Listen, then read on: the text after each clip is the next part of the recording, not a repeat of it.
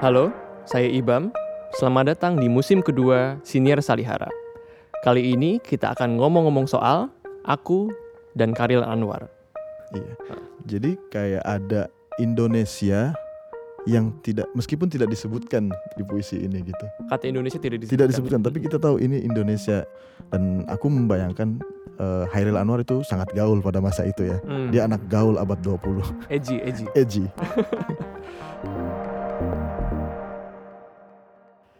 Dalam rangkaian program 100 tahun Karil Anwar, em, komunitas Salihara akan menampilkan para pembicara yang masing-masing berdasarkan aspirasi sastranya akan memilih tiga sajak dari Karil Anwar. Dan mereka akan em, membicarakannya secara dekat atau secara close reading. Mereka juga akan menyelami puisi Karil Anwar dan berbagi pengalaman dengan teman-teman tentang apa dan eh, bagaimana kekuatan dari masing-masing sajak tersebut. Kali ini sekarang saya akan ditemani oleh Hamzah Muhammad. Halo Ibam. Ia merupakan seorang penerjemah dan juga penyair yang baru-baru saja meluncurkan sebuah buku kumpulan puisi berjudul Hompimpa Alayum Gambreng. Ini terbit tahun berapa sih? Berapa? Tahun 2022 Oh, tahun berarti ini. baru banget ya. Oke. Teman-teman bersama Hamzah kita akan ngomong-ngomong soal aku dan Karil Anwar. Nah, em, Hamzah, em, kita ingin mendengar dulu nih em, awal perjumpaan Hamzah dengan Karil Anwar itu gimana sih? Perjumpaan pertama kali Iya, dengan perjumpaan Hairil Anwar itu sekitar waktu aku usia 20 tahun. Em, Hmm. Itu baru aku baru suka eh, sastra atau puisi atau bahkan baru suka membaca ketika selepas SMA. Hmm. Jadi momennya eh, adalah ketika aku waktu kuliah di Rawamangun. Aku lahir di Rawamangun, tumbuh eh, di Rawamangun. Hmm. Eh, aku merasa puisi Hairil Anwar itu situasinya dekat dengan sekitarku dan aku bisa mengalaminya dengan keseharian. Ya. Cerita menariknya waktu itu dua hari kalau tidak salah ketika eh, nenek wafat Hmm. 2012 berarti ya. Hmm. Em, aku pulang ke rumah ke Tangerang dulu, terus aku keliling muter-muter. Setelah itu ke Jakarta, aku berangkat pulang ke Jakarta. Di Senin aku menemukan buku puisi yang kamu pegang tadi. Hmm. Heeh. Oke. Em, dan eh, aku pertama kali itu membaca Hairil Anwar dan membuka halaman pertama dari puisinya adalah puisi Nisan dan itu untuk neneknya Hairil Anwar. Oh iya. Jadi iya. aku merasa itu salah satu eh, situasi keseharian yang aku Hmm. alami ketika pertama kali membaca Hairil Anwar. Hmm. Oh iya, ini apa Nisan emang ditujukan untuk nenek Kanda ya. Neneknya. Terbit tahun 1942. Oke, em, di sesi kali ini Hamzah memilih em, tiga sajak ya, tiga sajak. Eh, yang pertama itu adalah lagu biasa, kemudian juga ada perjurit jaga malam, ini ada dua versi ya. Kemudian ada juga aku berkisar em, antara mereka.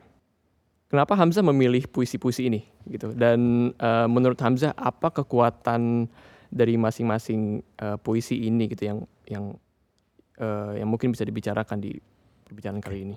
Em, tiga puisi yang tadi disebut Ibam itu adalah tiga puisi yang menurutku familiar dengan pengalamanku. Jadi Hmm. eh, ada benang merahnya. Yang pertama, aku merasa dekat eh, karena di tiga puisi tersebut ada momen seketika yang bisa aku alami. Jadi aku bisa mensimulasikan peristiwanya ketika mem- membacanya. Aku bisa membayangkan eh, peristiwa itu. Kemudian eh, tiga puisi yang Ibam sebut tadi, eh, lagu biasa, eh, perjurit jaga malam dan aku berkisar antara mereka Hmm. eh, itu seperti dituturkan secara langsung kayak eh, ada orang tiba-tiba datang kepada kita terus kita mendengarkan curhatnya seperti Oke, itu. ya ya ya. Hmm. Nah, bisa di- bisa diceritakan gimana sih suasana dari dari puisi-puisi tersebut? Eh, suasananya adalah ketika aku membaca tiga puisi tersebut, aku Hmm. bisa semacam merasa eh, bisa mengesampingkan biografi penyairnya gitu. Jadi aku Hmm. merasa bisa menafsirkannya secara mandiri, tidak tidak terbebani bahwa Hairil Anwar itu siapa, Hmm, hmm. kemudian eh, puisi itu datang apa adanya gitu, Hmm, hmm, seperti halnya kayak kita mengalami sesuatu yang tidak kita rencanakan seperti Hmm, itu. hmm, hmm, hmm. Jadi ketika membaca lagu biasa misalnya aku justru teringat dengan lagu konservatif di Adams. Jadi latarnya kan teras. Oke. Kalau di lagu Ya. biasa adalah latar teras rumah Oh iya, makan. Di Kemudian teras rumah makan kami kini berhadapan gitu. Nah, ya, ya. begitu. Mhm. em, kalau di lagu di Adams teras rumah gitu Hmm, judulnya hmm. konservatif dan ah, kenapa aku teringat di Adams karena ya aku merasa lebih kenal lebih dulu di Adams gitu ketimbang em, eh, puisi Hairil Anwar itu sendiri Hmm. tapi yang eh, itu hanya sa- contoh saja tapi Hmm. eh, dari ketiganya itu dari ketiga puisi tersebut aku merasa bahwa Hairil Anwar bisa mengelaborasi hal-hal yang seharian terus Hmm. dimasukkan ke dalam puisi sehingga kita mm, bisa merasakan gambaran hidup eh, yang nyata gitu. Eh, eh. Hmm. Kita seperti mendengarkan puisi ketimbang membaca puisi gitu secara Hmm. tekstual gitu. Mhm. Mungkin itulah yang yang aku rasa bisa menjadi cara membaca kita eh, terhadap puisi Hairil Anwar di ya di abad ini karena puisi Hmm. itu kan puisi Hairil Anwar itu datangnya dari abad 20 ya, jauh Hmm, sekali hmm. gitu. Oke oke. Nah bagi Hamzah eh, misalnya tadi ya lagu biasa, kemudian juga apa namanya em, perjurit jaga malam dan aku beris- berkisar eh, antar mereka itu kan seperti apa ya menceritakan suatu peristiwa gitu. Ketimbang kita membaca, eh, misalnya kita justru mendengar gitu mendengar katakanlah seorang seorang em, kawan gitu untuk untuk bercerita. Nah menurut Hamzah kenapa eh, Karilin mem- memilih cara ini gitu, memilih cara untuk bercerita gitu dalam bentuk puisi ya, ketimbang katakanlah dalam prosa atau esai gitu. Apa kekuatan dari dari puisi-puisi ini? Eh, puisi meskipun padat ya, eh, Hmm. meskipun padat, tapi da- dari tiga puisi tersebut, puisi lagu biasa, ia bisa menghidup eh, kata-kata yang di dalamnya meskipun singkat-singkat itu Mhm. eh, hanya terdiri dari beberapa bait, eh, puisi itu bisa membuat eh, aku ketika membacanya seperti mengalami gitu, mengalami keseharian atau peristiwa yang ada di dalam eh, Hmm. puisi tersebut. Jadi Mhm. Aku tidak terbebani untuk membaca puisi sebagai karya sastra dengan S besar gitu. Hmm. Tapi ke- eh, kejadian yang lumrah dan di Hairil Anwar menuliskan atau mengutip eh, judul lagu Carmen dan Ave Maria. Oke, itu kita di bisa- lagu biasa ya. Ya kita bisa membayangkan kalau eh, pengutipan itu menjadi semacam akselerasi untuk memaknai momentum atau peristiwa yang ada di dalam di dalam puisi tersebut gitu. Momen Hmm. seketika itulah yang membuat aku merasa ini dituturkan secara langsung gitu. Mhm. Bagaimana kemudian dengan cara dia menceritakan atau menghidupi suasana Jakarta gitu di tiga puisi ini? Eh, cara menghidupkannya adalah menariknya adalah Hmm. misalnya di dalam puisi aku berkisar antara mereka eh, itu tidak ada kata Jakarta, Oke. Eh, eh, tapi ia bisa men- men- menampilkan atau menarasikan semangat kosmopolitan gitu, semangat Hmm. yang Khairil menulisnya dengan aku pakai mata mereka gitu, meskipun secara terpaksa gitu. Hmm. Tapi ada semacam kesamar karena karena penyebutan itu pakai mata mereka Mhm. bahwa si aku menjadi orang banyak, si aku menjelma eh, gerak yang ada di dalam sebuah suasana dalam hal ini eh, Hmm. urban gitu dan kita tahu bahwa sekalipun tidak disebut Jakarta dalam puisi aku berkisar antara mereka itu adalah Jakarta gitu. Oke. Hmm. Tanda-tandanya apa ya? Misalnya kayak di aku berkisar antar mereka gitu. Kita melihat baris yang menyatakan terkumpul di halte misalnya. Apa apakah kayak gitu cara dia cara Karil menghidupi suasana urban atau kota? Eh, bisa itu salah Hmm. satunya dan em, peristiwa-peristiwa yang apa eh, keputusan-keputusan yang ada di dalam puisi ini seperti halnya ya sejak dia menyebut aku pakai mata mereka Hmm, gitu ya. itu kan bahwa di kota dalam hal ini kebetulan Jakarta katakanlah andaikanlah kebetulan Jakarta eh, ia menjadi semacam eh, melting pot jadi orang bisa menjadi siapa pun gitu Hmm. berganti baju bergaul kemudian eh, secara secara gambaran eh, dalam puisi ini eh, disebut juga seperti halnya diksi gigi masa terus Hmm. tram dari kota sesuatu yang bergerak gitu Ya, ya. Heeh. Mhm. Eh, dan menurut menurut Hamzah em, kenapa Kairil pilih puisi timbang esai? kenapa ya di masa 1945 berarti. Hmm. Ini ini oh ya ya ini- sekitaran 1940-an ya. ah, sekitar Ya, 40 hmm. 1940-an kalau menurutku Hairil kan datang tidak dari Jakarta sebetulnya ya tapi ia Hmm.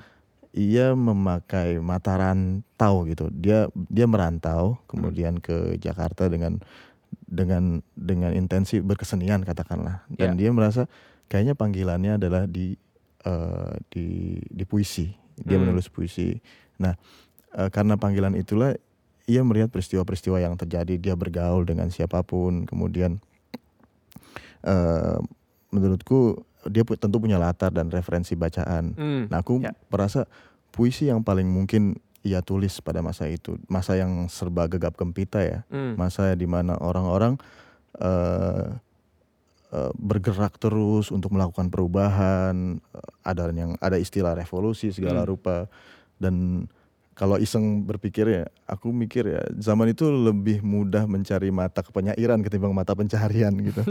Mata Jadi itu sebagai kepenyairan. ekspresi urgensi Ya, gitu, ya, ya, dari ya. anak zaman ya. Yang Mhm. paling gaul di masa itu bikin puisi dong gitu. Ya, Oke.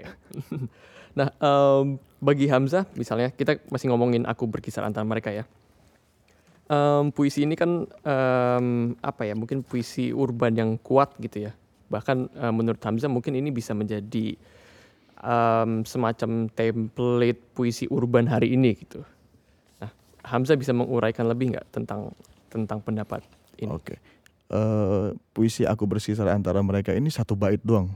Ya, satu bait panjang Jadi ya. Hmm. tapi ia pengen membicarakan apa pun dari semua peristiwa yang dialami. Hmm. Jadi ada semacam eh kegegap gempitaan yang semuanya pengen ditumpahin gitu. Nah, Hmm. itu karakteristik dari eh mungkin sikap dalam orang merespon Jakarta gitu. Hmm. Eh, kalau kita melihat misalnya katakan Hairil Anwar berada dalam tradisi puisi-puisi sebelumnya ya. Hmm. Dia dia menulis menulis ini dengan eh, semacam kebebasan tertentu yang mungkin tidak atau belum eh, dilakukan oleh penyair sebelumnya gitu.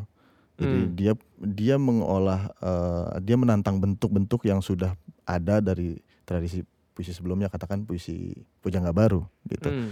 puisi pujangga baru mewariskan semangat eh, kebebasan individu eh, tapi secara bentuk ia terlalu kaku gitu Ya, jadi harus ada yang pulen secara bentuknya tapi Hairil Hmm. Anwar memampatkan itu menjadi salah dalam satu bait yang semuanya bisa terjadi gitu Hmm. semuanya betul-betul eh, penuh gitu Ya. Mau di, mau mau bacain nggak? siapa yang baca aku nih Hamzah dong. oke aku berkisar antara mereka. Oke, aku bacain ya sebentar. Aku berkisar antara mereka. Aku berkisar antara mereka sejak terpaksa bertukar rupa di pinggir jalan. Aku pakai mata mereka, pergi ikut mengunjungi gelanggang bersenda. Kenyataan-kenyataan yang didapatnya. Bioskop Capitol putar film Amerika, lagu-lagu baru irama mereka berdansa. Kami pulang tidak kena apa-apa, sungguh pun ajal macam rupa jadi tetangga. Terkumpul di halte, kami tunggu tram dari kota yang bergerak di malam hari sebagai gigi masa. Kami timpang dan pincang, negatif dalam janji juga. Sandarkan tulang belulang pada lampu jalan saja. Sedang tahun gempita terus berkata, hujan menimpa, kami tunggu tram dari kota. Ah, hati mati, dalam malam ada doa bagi yang baca tulisan tanganku dalam cinta mereka. Semoga segala sipilis dan segala kusta sedikit lagi bertambah derita bo- bom atom pula. Ini buktikan tanda kedaulatan kami bersama. Terimalah duniaku antara yang menyisakan bisa. Ku alami kelam malam dan mereka dalam diriku pula. Sajak itu bisa dibaca di mana ya? Di kumpulan puisi Hairil Anwar baru Judulnya ada ini yang ya. baru terbit juga ini versi yang terbaru. Versi baru bisa ditunjukkan mungkin ke teman-teman. Oke. Ini adalah buku kumpulan Karil Anwar, eh, puisi Karil Anwar. Aku ini binatang jalang.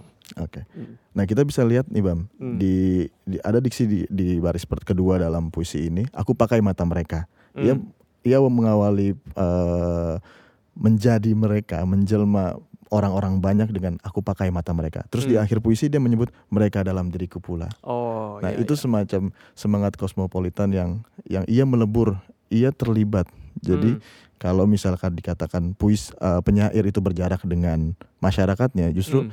aku merasa dengan cara menuturkan seperti ini secara langsung eh, Hairil eh, dalam hal ini mungkin eh, si aku ini Hmm. ia memasuk apa mem- memasukkan mereka ke dalam dirinya. Jadi Hmm. berempati secara bersama, ada semacam kesamaan rasaan gitulah. Hmm, hmm, hmm. Bahkan di sini dia eh, Karil juga banyak menggunakan kata kami ya misalnya Kami. kami pulang tidak kena apa-apa misalnya kami timpang dan pincang negatif dalam janji juga gitu. Iya. Ah. Jadi kayak ada Indonesia yang tidak meskipun tidak disebutkan di puisi ini gitu. Kata Indonesia tidak disebutkan. Tidak disebutkan, tapi kita tahu ini Indonesia yang tahun 49 kalau tidak salah ditulis tahun 49 ya ya. ini tahun 1949. Di momen ketika kita ingin mendapatkan kedaulatan ya kan dari Belanda kalau tidak salah. Iya iya. Heeh. jadi ketika aku membaca puisi ini aku merasa kayak terakselerasi katakanlah membayangkan diri sebagai ah, apa generasi yang datang dari abad 20 gitu Hmm, generasi. Hairil aku membayangkan eh, dan aku me- memberi jarak dengan pembacaan se- tersebut aku membayangkan aku sebagai anak dua ka- apa generasi eh, abad 21 yang tumbuh di abad 21 dan aku Hmm. merasa dengan puisi ini dengan puisi aku berkisar antara mereka eh, aku merasakan Indonesia yang baru lahir dan seolah-olah juga belum pernah terjajah sekalipun. Hmm. Nah, jadi mendewasa banget dengan puisi ini. Hmm, hmm, hmm. Apa ya? Seger juga gitu ya kayak. Ah. Hmm, hmm. Jadi tidak ada dendam terhadap kolonialisme, ada atau hal-hal besar gitu. Jadi Hmm, tidak ada slogan yang eh, sifatnya lebay gitu Hmm, dituturkan gitu. Ya, ya. Dan menariknya ini apa ya? Mungkin ada semangat kolektivitas zaman itu juga ya ah, Hamzah ya. istilahnya mungkin Padahal kan mungkin em, kita mengenal Karil tuh aku gitu, penyair sendiri dan sedangkan mungkin eh, apa namanya di di sajak ini justru tadi seperti kata Hamzah ya eh, melebur gitu Iya. ya. ia berbagi karena ia ia menjadi terlibat gitu. Hmm. Kalau di perjurit jaga malam itu gimana ya? Kayak Oke, prajurit jaga, jaga malam ya kita lihat. Oke. Eh, sama halnya dengan eh, aku berkisar antara mereka, si aku di sini di Hmm. dalam di dalam puisi Hairil Anwar yang berjudul Prajurit Jaga Malam, hmm, hmm, ia berempati kepada mereka. Eh, aku suka pada mereka. Aku Hmm. suka pada mereka yang berani hidup. Aku suka pada mereka yang masuk menemu malam. Jadi eh, Hairil masuk ke dalam peristiwa, kemudian ia mencatatnya gitu. Ya. Eh, dan eh, rasanya puisi ini eh, apa yang tadi saya sebut di awal bahwa puisi Perjurit Jaga Malam ini adalah eh, bertolak dari momen seketika gitu. Hmm. Jadi seolah-olah ia dituturkan langsung. Jadi sama halnya dengan puisi lagu biasa dan aku berkisar antara mereka. Hmm, hmm, hmm. Nah, eh, kemudian menurut Hamzah seperti apa sih bahasa yang digunakan oleh Karil gitu yang yang mungkin membuat Hamzah merasa eh, ini lebih apa ya? eh, lebih didengarkan ketimbang dibaca. Oke. Hmm. Kita bisa memeriksa puisi Perjurit Jaga Malam. Misalnya Hmm. di bait kedua. Eh, pemuda-pemuda yang lincah, yang tua-tua, keras, bermata tajam.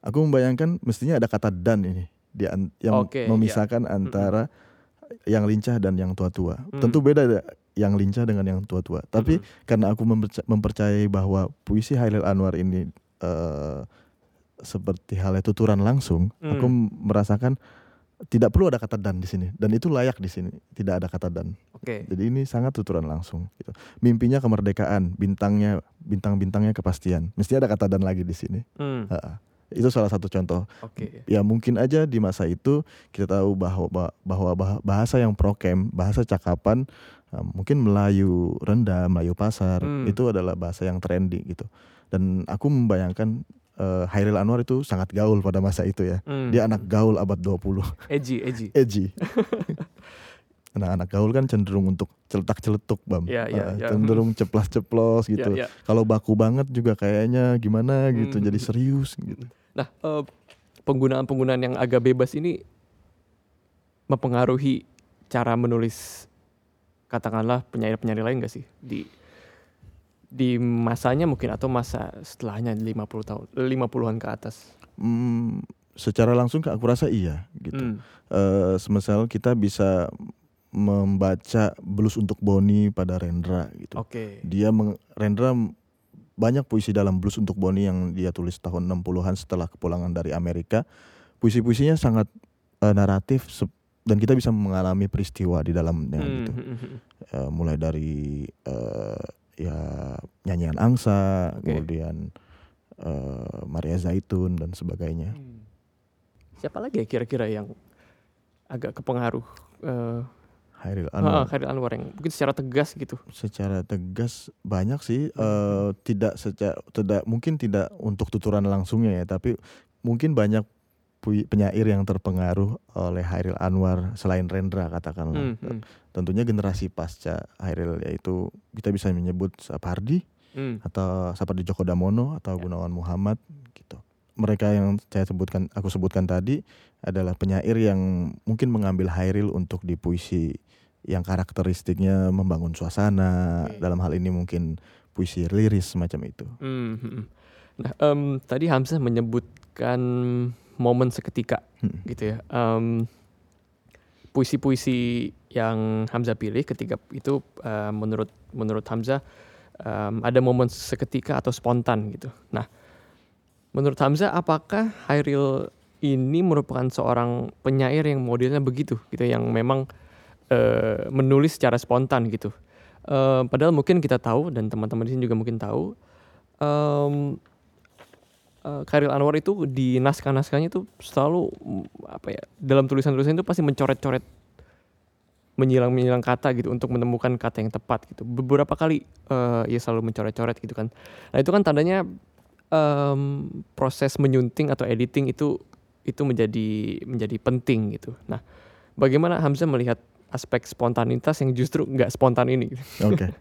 Eh, menarik pertanyaannya. Eh, jadi menurutku ya aku juga tidak percaya bahwa Hairil sekali nulis langsung jadi ya. Hmm, hmm. Tapi bagaimana ia bisa merawat eh, atau mengelola spontanitas Hmm, peristiwa yang Hmm. ia alami, kemudian ia hadirkan ulang dalam puisi. Nah, aku ingat puisi eh, salah satu esai Gunawan Muhammad di Hmm. buku sejumlah masalah sastra, ia menyebut eh, kalau puisi Hairil Anwar itu tidak sepenuhnya menggambar apa, mengambil eh, akar kata, semangat ak- pencarian akar kata, tapi hmm. akar puisi kata Anwar sedalam-dalamnya gitu ya iya, Hmm, tapi puisi Hairil Anwar itu hadir sebagai keutuhan yang spontan. keutuhan yang spontan Oke. Jadi aku merasa justru ketika ia tahu bahwa pembaca itu eh, penting mengalami konteks konteks Hmm. peristiwa, karena itu ia menyunting eh, untuk kebutuhan supaya pembaca bisa berempati dengan apa yang ia alami, katakanlah seperti itu, Hmm, berempati dengan si aku yang mengalami eh, peristiwa puitis itu, gitu. hmm, hmm. Jadi aku ngerasa kalau eh, unsur performatif dalam Oh, puisi ya. itu salah satu yang urgensi dalam penyunting yang yang Hairi lakukan gitu. Hmm, Aku hmm. pengen mengatakan itu. Gitu. Hmm, hmm. Dan itu mungkin kelihatan ya dari cara cara Karil menceritakan misalnya di aku berkisah antara mereka itu kan peristiwa banget gitu ya. Hmm, hmm, hmm. Gerak. Gerak gitu ya, jadi satu momentum gerak banget gitu. Oke. Nah tadi em, Hamzah membaca Kairil dan menemukan mungkin salah satu aspeknya adalah bagaimana Kairil em, melukiskan peristiwa urban di Jakarta gitu ya pada masa itu dan em, padahal mungkin ya sastrawan Pujangga Baru misalnya atau mungkin semasa itu eh, lebih banyak menceritakan apa misalnya tentang alam tentang kampung halaman gitu dengan mungkin penulisan yang lebih rapi, lebih indah gitu. Mungkin agak-agak ada tendensi romantik gitu. Nah, sedangkan Karil kan justru tidak begitu. Dia menerima eh, kota dengan apa adanya, timpang dan pincang gitu ya kalau di aku berkisah kata eh, antara mereka dan justru menawarkan keindahan urban tersebut gitu. Nah, bagaimana em, dirimu eh, melihat aspek ini gitu dan bagaimana hal ini mempengaruhi katakanlah eh, kepenulisan kamu gitu yang eh, tumbuh dan besar di Jakarta di tahun 2022 ini. Eh, baik Bam. Jadi dalam puisi urban eh, tidak ada yang spesial gitu. Semua peristiwa eh, itu punya ber- punya potensi yang sama untuk menjadi filmis. Hmm. Jadi dalam urban, dalam urbanitas, dalam sebuah karya seni yang urban kita bisa katakan semuanya bisa jadi happening gitu. Hmm. Semua bisa jadi tren. Sesuatu yang yang yang bonafit sekaligus terus sekaligus yang obskur itu bisa menja- punya punya punya taraf yang sama gitu. Hmm. Jadi eh, salah satu aspeknya yang aku ambil dan aku suka dari Hairil eh, dan aku merasa ini dekat adalah unsur kelisanan dalam puisi Hairil. Hmm. Jadi aku merasa justru ketika puisi Hairil Anwar mendekati kelisanan, ia menjauhi klise, menjauhi slogan, menjauhi intelektualisme yang yang berat seperti itu. Hmm. Eh, kalaupun ada beberapa puisi Hairil yang memang terjebak pada sebuah eh, slogan semacam itu, eh, itu adalah karena Hairil ingin mendekatkan sesuatu yang mungkin sifatnya tekstual gitu, Hmm. tidak ingin me- membuat gambaran hidup akan urban itu sendiri gitu. Hmm. Ya itu kan banyak varian ya puisi ya itu sendiri ya. nah dengan dengan unsur kelisanan itu, aku merasa puisi itu eh, menantangku untuk menulis puisi gitu. Jadi Hmm. tradisi puisi itu menantangku untuk men- me- mena- me- menuliskan puisi karena eh, dari apa yang tadi aku paparkan, aku merasa sebetulnya Hairil memoderasi tradisi puisi Indonesia dengan kenyataan sehari-hari aja. Hmm. Jadi eh, ia ingin menuliskan sesuatu yang apa adanya. Dalam hal ini tidak dibuat-buat, tidak harus ada kata-kata yang bombastis. Dan kita tahu teman-teman bisa cek, Ibam bisa cek kalau tidak ada kata Indonesia dalam puisi Hairil atau isme-isme gitu. Hmm. Eh, itu bisa Jargon-jargon gitu ya. jargon-jargon yang sebetulnya mempersempit puisi dan aku rasa Hairil mungkin menyadari hal itu karena Hmm. ia lebih dulu menyadari konteks baru apa yang ingin ia sampaikan gitu. Hmm, Heeh. hmm. Nah, jadi aspek kelisanan itu apa ya menurut Hamzah? As- Mungkin eh, pen- penting atau mungkin eh, eh, kerap tampak dalam puisi-puisi yang mungkin eh, melukiskan situasi urban gitu ya. Iya, karena eh, apa yang sekarang kita sebut relate ap- adalah apa yang mungkin itu berawal dari celetukan, omongan yang kasual, Hmm. sehingga kita bisa menerima realitas secara wajar gitu. Hmm, hmm. Jadi kalau kalau pada tiga puisi Hairil Anwar yang kita bahas hari ini, Hmm. eh, kali ini adalah lagu biasa, kemudian Perjurit Jaga Malam, aku berkisar antara mereka. Aku merasa Hairil tidak ingin berpuisi untuk menulis puisi gitu, tapi ia menuliskan gambaran hidup gitu dan Hmm. memperistawakannya kembali kepada kita, kepada aku sendiri gitu ketika Mm-mm. membacanya. Jadi tidak ada beban untuk eh, membaca Hairil Anwar harus mengerti sejarah sastra Indonesia secara panjang lebar gitu, tapi menerima peristiwa sehari-hari yang Hmm. yang dalam praktiknya ketika aku merespon hal tersebut, aku menulis puisi yang mungkin mengejar kelisanan jadinya gitu. Hmm, hmm, Nah, hmm.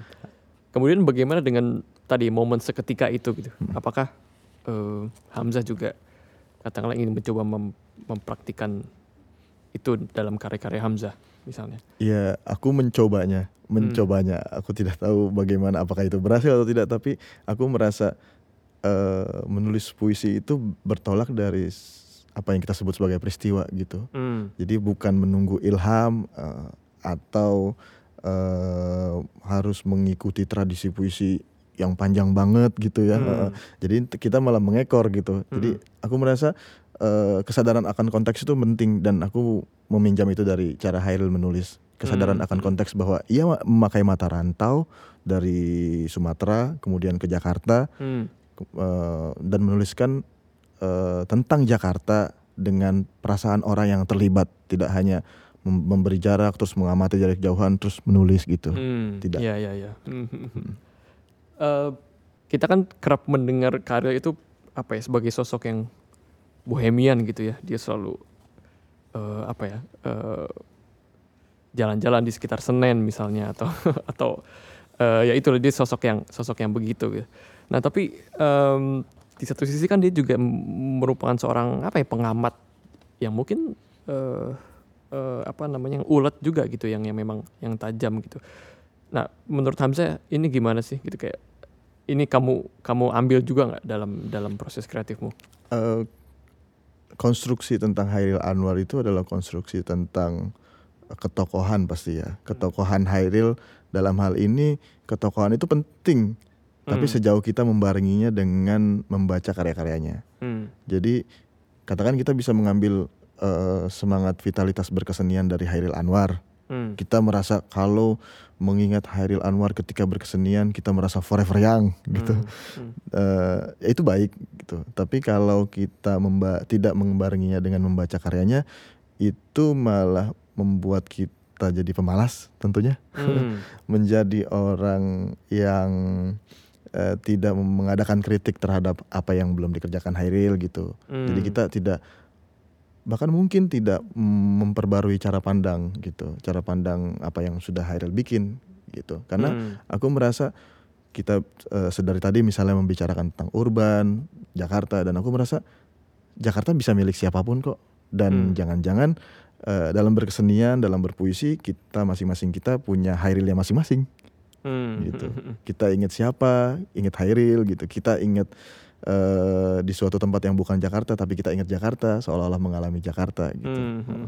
Semua orang bisa mengatakan eh, kata gue lu meskipun tidak di Jakarta bukan? Hmm, Kayak ya, gitu sih. ya, ya, ya.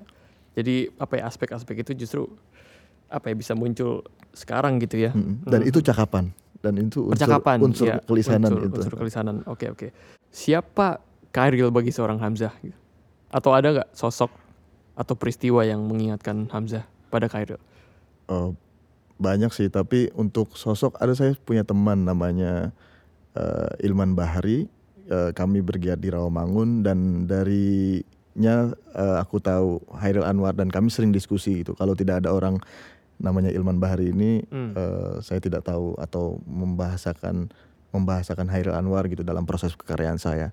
Em, eh, dia seorang penyair Hmm. dan kami bergaul, kami me- me- menulis bareng, tumbuh bareng dan satu momen yang saya ingat adalah eh, saya jalan waktu itu ke sebuah gedung kesenian eh, tempat kami ber- berkegiatan gitu dan ada suatu mading ditulis eh, puisi seutuhnya puisi prajurit jaga malam Hmm. gitu dan puisi itu sebetulnya mengingatkan puisi prajurit jaga malam itu mengingatkan aku pribadi dengan eh, sosok Hansip di film Warkop gitu. Jadi eh, dan aku dan Ilman Bari suka nonton film Warkop semacam itu dan kami sering begadang. Jadi menurutku eh, puisi eh, Hairil Anwar eh, dan sosok Hairil Anwar itu mengingatkan kepada Ilman Bahari orang yang notabene memang penyair dan kami suka begadang bareng berdiskusi tentang puisi kayak gitu di Hmm. Rawamangun.